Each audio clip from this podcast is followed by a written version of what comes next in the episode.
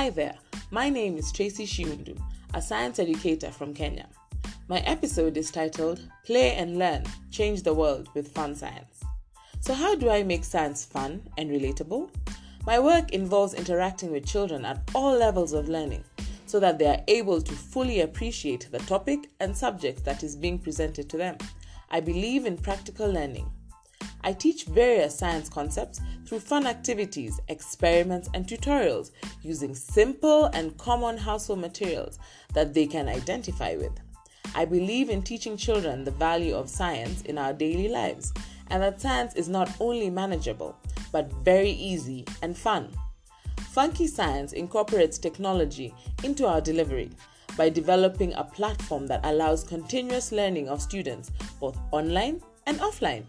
We utilize creativity in the tools and materials used for science experiments by using supplies that are readily available in the home to learn and teach science concepts.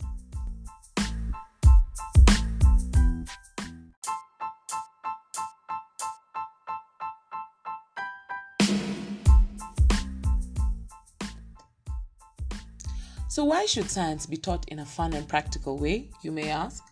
Well, this is because science is a highly cognitive and practical subject.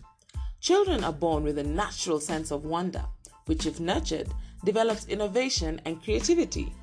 However, for most teaching approaches in sub Saharan Africa, where I am from, this is often extinguished as challenging the status quo and is discouraged.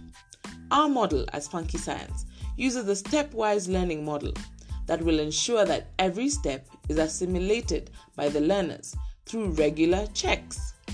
This develops the child's problem solving abilities, providing them with the confidence to take on more complex problems, to bring inclusion to learners who may not have access to these tools.